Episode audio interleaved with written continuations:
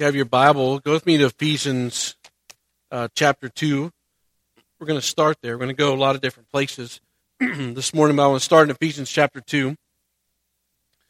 This morning, I, I want to talk to you a little bit about the closing of 2018. I realize that some of you this week are going to make some New Year's resolutions. Um, if that works for you, go for it. For me, I've tried that, and it usually lasts about a week, and then it's over. Um, but I think we need to spend some time in, in the, the end of 2018 really thinking about 2019 saying, God, really, what do you want from me? God, what have you done in my life in 2018? There's a temptation, though, for all of us as we gather, uh, especially because we're living in America, especially because we have a sin nature. As we enter into 2019, we have a tendency to look horizontal.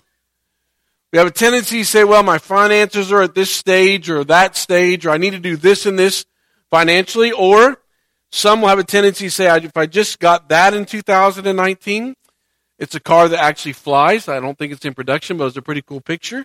Um, so I thought that'd be interesting. Or if you live in our home, it's mostly we talk about this uh, in uh, 2019. What's the possibilities of doing this, this, and this?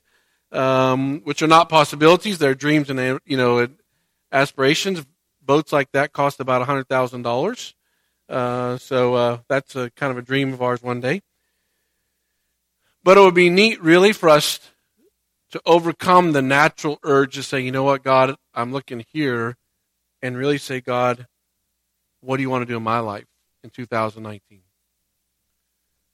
Where are areas of your life that you really need to pause and say, I need to be thankful for the amazing things that He's brought you through, for the amazing things that He's done in 2018.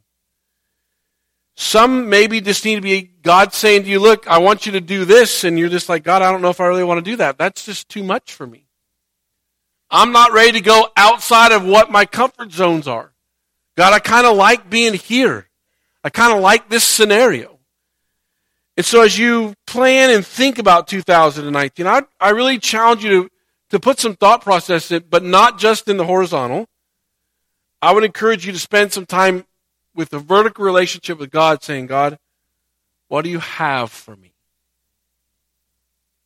What's an area of your in your life that you that you would submit yourself to say, God, what area do you want to change in my life in 2019? What do you want to do inside of me so that I'm not the same person because of who you are, because the chains have been broken, because you ran out of the grave with Christ as part of who you are, that you're not the same? Not because you set a goal, but because of the power of Christ is inside of you. And so as we enter into 2019, I just want to say to you the gospel is the same yesterday, today, and forever. I'm just reminded this week as I look at Ephesians chapter 2. So if you have your Bible, go with me to Ephesians chapter 2. That our God is, is in, in a miracle working, doing amazing things. You, you were not here first hour. There were two students here first hour from Seoul, South Korea. Their names are Alexis and Julia. Growing up in a home Mom and dad said, We can't take care of you, so we will surrender you to Isaac's home. It's a great place. I've been there. Listen to the pastor share. Watch the staff love these kids. But for the first time yesterday, they walked into a bedroom that's just for those two. For the first time, they opened up a closet space that was bigger than your high school locker for the first time. They ventured into a home in the United States of America for a month. And all that's pretty exciting, but we had supper with them last night. We were talking, they talk, they understand English more than what you think they do, so be careful if you see them around. If you start talking, they probably will understand what you're saying. They will not probably talk back to you. They told us four words that Mrs. No's son told them that they need to remember. Three words. First one is thank you, excuse me, and uh hum. So that was the three words that Mrs. No made sure. But while they're here, Julia, who's the oldest, is a high school student, needs to learn 2,000 vocabulary words. And not words like truck, car, dog, cat, not that stuff. Affirm. And she has to be able to read affirm, not out loud, but read the word affirm and then write down in, in Korean what that means. So we were talking this morning, that's something like 95 vocabulary words a day. That she, and that's on the low end of a school break learning vocabulary words. 2,000. Now she's smart. She's motivated. She'll do it. I don't know how she'll do it, but she'll get it done because that's just who she is. And so as we end 2018, God sent two miracles. Say, hey, we're here. And so we get a chance to love them and encourage them. When we go to Korea in 2010 or 2020, we'll visit Isaac's home.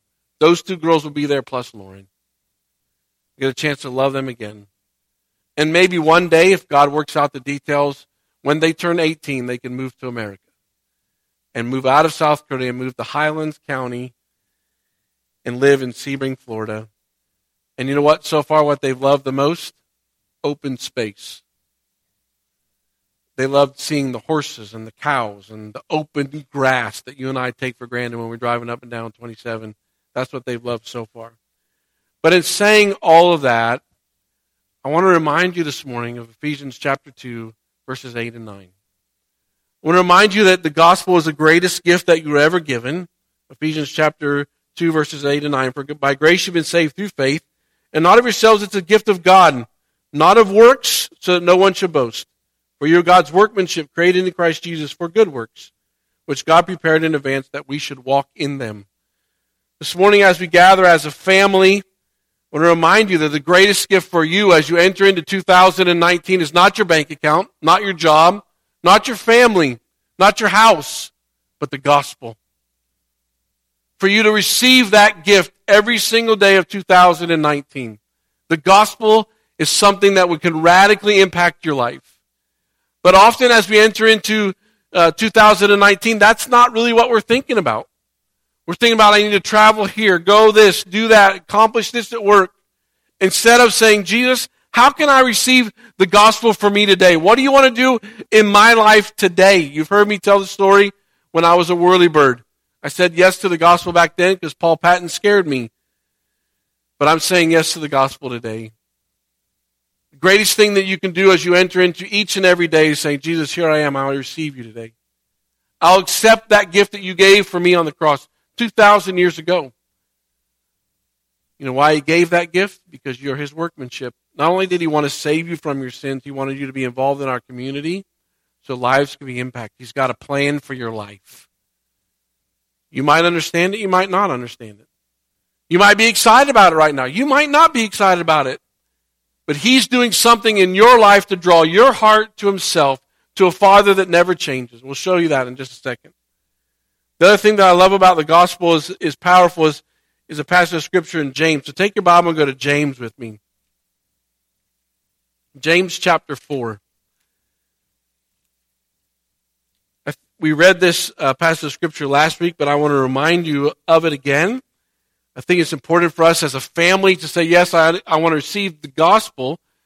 But once I receive the gospel, I want to live my life a little bit differently. So this is what James is telling the believers there in, in James chapter 4 and verse 13. Come now, you, you, t- he said, today or tomorrow. Come now who say, today or tomorrow we'll go into such and such a town and spend a year there and trade and, and make a profit.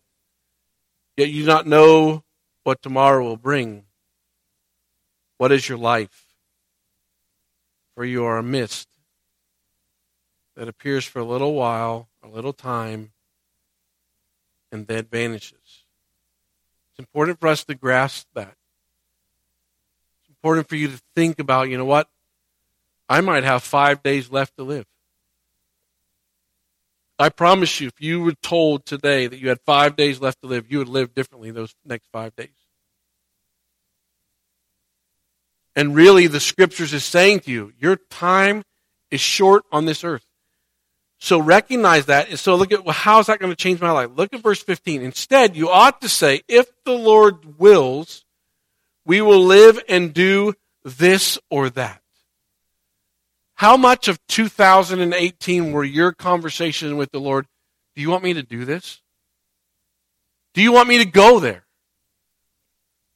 If, if you give me life, what do you want from me? Or is 2018 just kind of zip by and there wasn't really intimate conversation between you and God saying, what do you have for me today? Where do you want me to go? I recognize that you gave me this gift today. You gave me life today. What can I give back to you today? Here's my time. Here's my will. Here's me wanting to have the opportunity to accomplish something for recognition. I give that back to you today. The other thing, as you look through James chapter 4, I want you to go back to verse 6 in James chapter 4. Go back to verse 6. But he gives more grace. Therefore, he says, God opposes the proud, but he gives grace to the humble. Submit yourself, therefore, to God. Resist the devil, and he will flee from you. Over 2018, um, I spent some time in the gym. I always kind of like to watch people at the gym. And I like to watch those guys that like to go stand in front of the mirror. And then it's not and it's like they got to make sure that you see them you know they're doing all this stuff and then they pick up this weight and it's usually like a 35 pound weight like eh, it's not a very big weight anyway but anyway they're going to pick it up and they're they're going to you know do their thing in front of them you know, it's like, whatever get a life. I mean we, any of us can lift up 35 pounds. But there's a picture the word picture in there isn't it? It's really saying stop look at me stop i got this all together I got all together because see, look, I can do this with my, there's something here that makes me just know as you enter into 2019, the one who gave his life on the cross, cross, that's interesting. The one who gave his life on the cross resist arrogant people. The one who gave his life on the cross loves people that come to him humbly. Say, here's my life. Well, there'll be a temptation to stand in front of the mirror and say, look at me. No, when that is taking place in your life, may the Holy Spirit prick your heart deep and say, wait a second, you need to fall on your face before me and humble yourself before me. As we enter into this, this new year, I've, I was just thinking about the power of God and how He can change lives. I don't know if you've thought about that. But as a pastor, it's interesting the people that you hear say these words, Jesus, help me, their life is radically different. Things just are different about them, about the situations they're involved in. And so as I was thinking about the scenarios of the Old Testament truth, of individuals that we said, you know what, God just help me. It was kind of fun as I reminisced about being in Sunday school class and thinking about the different people. And so I thought about you know, which biblical characters do, do we best identify with? What's that Old Testament scenario or New Testament apostle or disciple that you say, you know what, I kind of like this person because I kind of identify them with them. Some of you might identify with Jonah. Some of you might identify where God says to you very clearly, this is what I want you to do. And you said, hold on a second, I'm going in the other direction. And there's been people around you that you've went and talked to, and you said, I feel like God is calling me to do this, and they kind of laugh at you. Like, no, you don't, you, that's not really going to work out best for you. That's not really best for ministry. And you had to fall on your face and say, wait a second, God, if this is what you're asking of me, I need to follow you. Something that I want you just a little sentence maybe or a thought you can put with the Jonah scenario, you can run from God, but He'll always be ahead of you. Some of you might identify with Abraham. You started out in life and you got saved, and that still small voice came to you and said, This is where I want you to go. And kind of like Abraham by faith, he just no direction, no retirement plan, just just go over there. Go to the land. I'm going to give you this land. I mean, who goes to a land and doesn't know where they're going? That's Abraham. God said, Abraham, I'm going to give you a son. Well, God, you didn't work it out in my timetable, so I'm going to work it out in my way.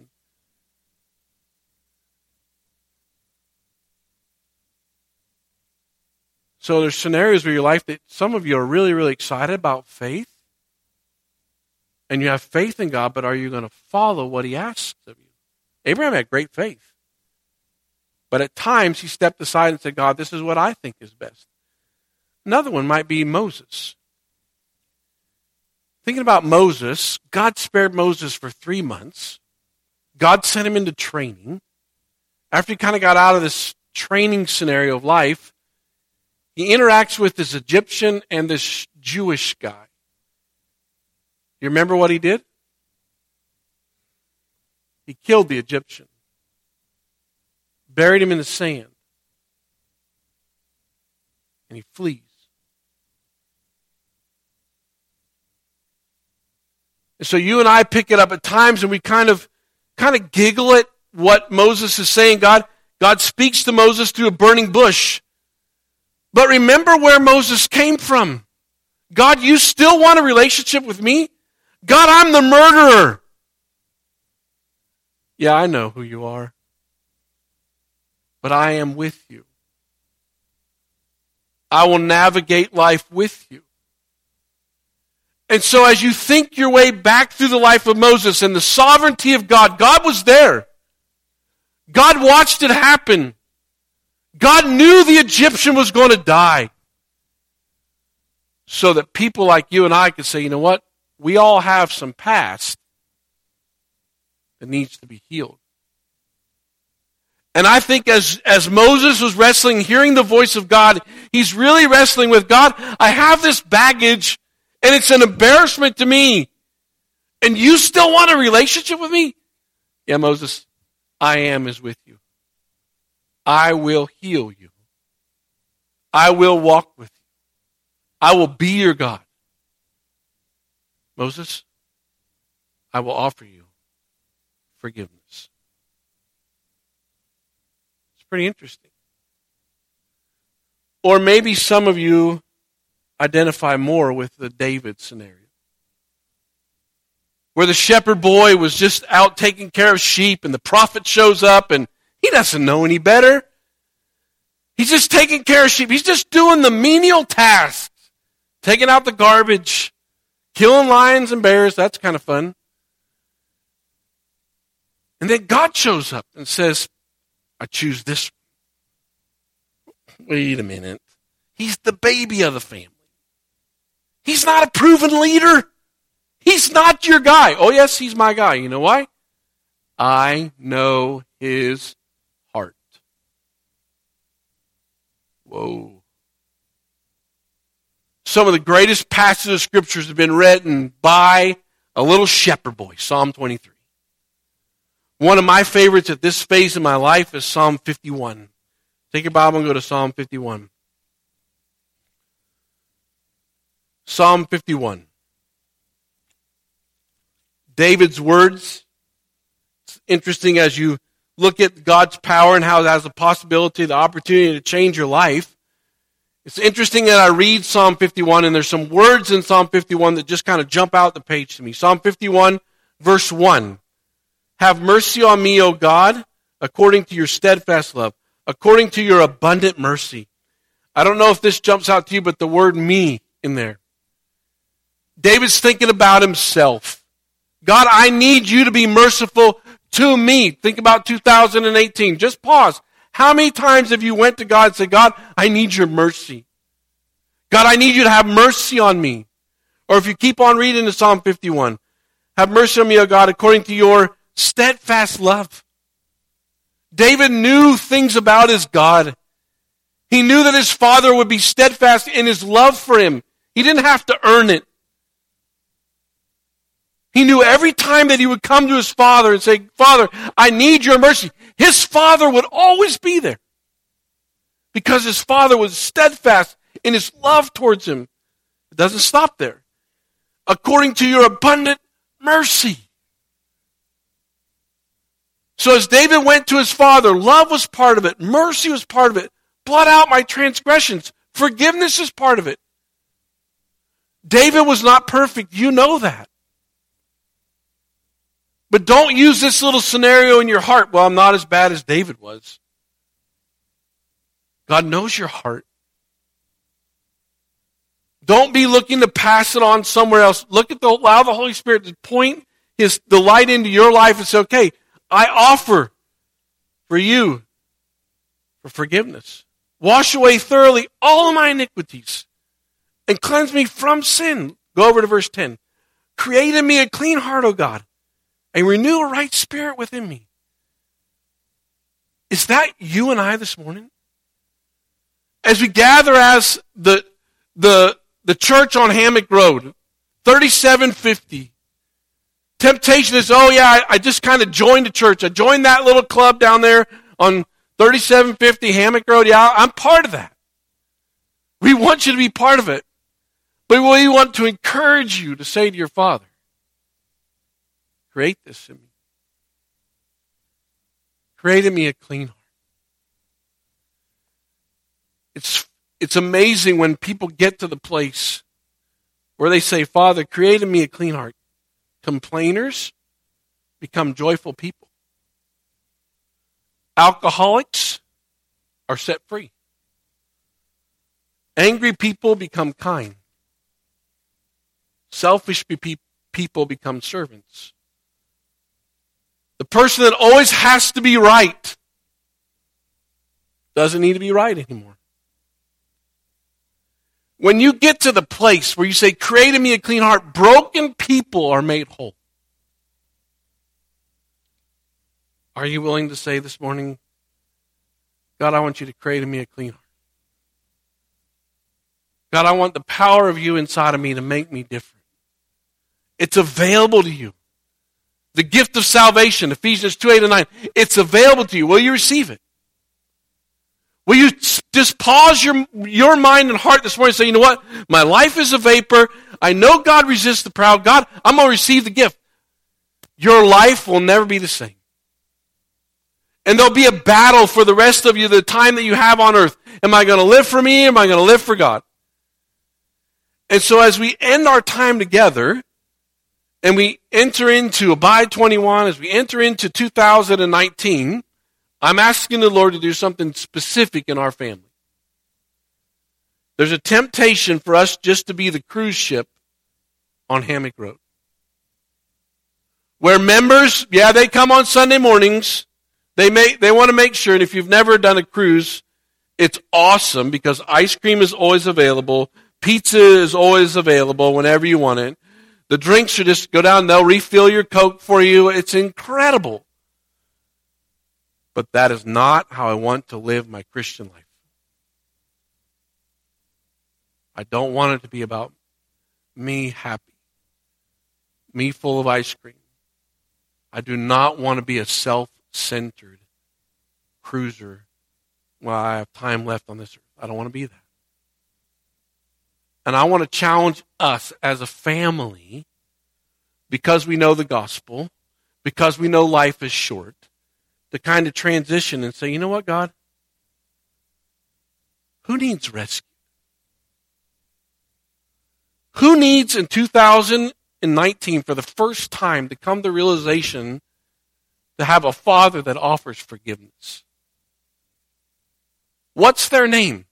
Where do they live?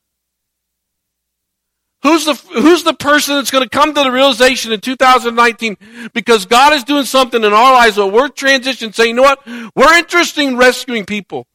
We're interested in people knowing what forgiveness is like. Oh yeah, it would be great to heal cancer, but you're still going to die. So you got what? Another year, two years, five years? So you have to suffer on earth another five years if we gave you the cure for cancer. Where are you going to spend eternity is what we're really concerned about. What marriage in 2019 is going to be radically changed because mom and dad recognize for the first time that mercy is available to their father because of the cross. What home is going to be changed? Because dad or mom realize they don't have to be right. How free, fun would that be to see that change in a family? That's what I'm saying is available through the gospel. Not about because it's a program or a plan for us. It's not about us. It's about us coming to the realization that we've been left on this earth to rescue people. To take what has been so meaningful to me, the gospel, and say to somebody else, I know you're broken. I know you have needs. All I can really offer you is salvation through three nails and an empty tomb. And his name is Jesus. That's what I can offer you. So as you leave today, if you've never accepted the gospel, I encourage you to receive the gospel. Accept that free gift. Don't enter into 2019 aimlessly without a, without a father that can meet your needs. By grace you've been, you've been saved through faith in not of yourselves. It's a gift of God, not of your works, that no one should boast. I'd also to encourage you to release the power of God that those of you that have received the gift is available to you.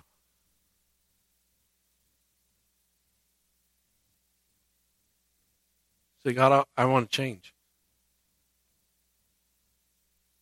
God, I don't want to be 80. I want to be 85 years old and still have to be right.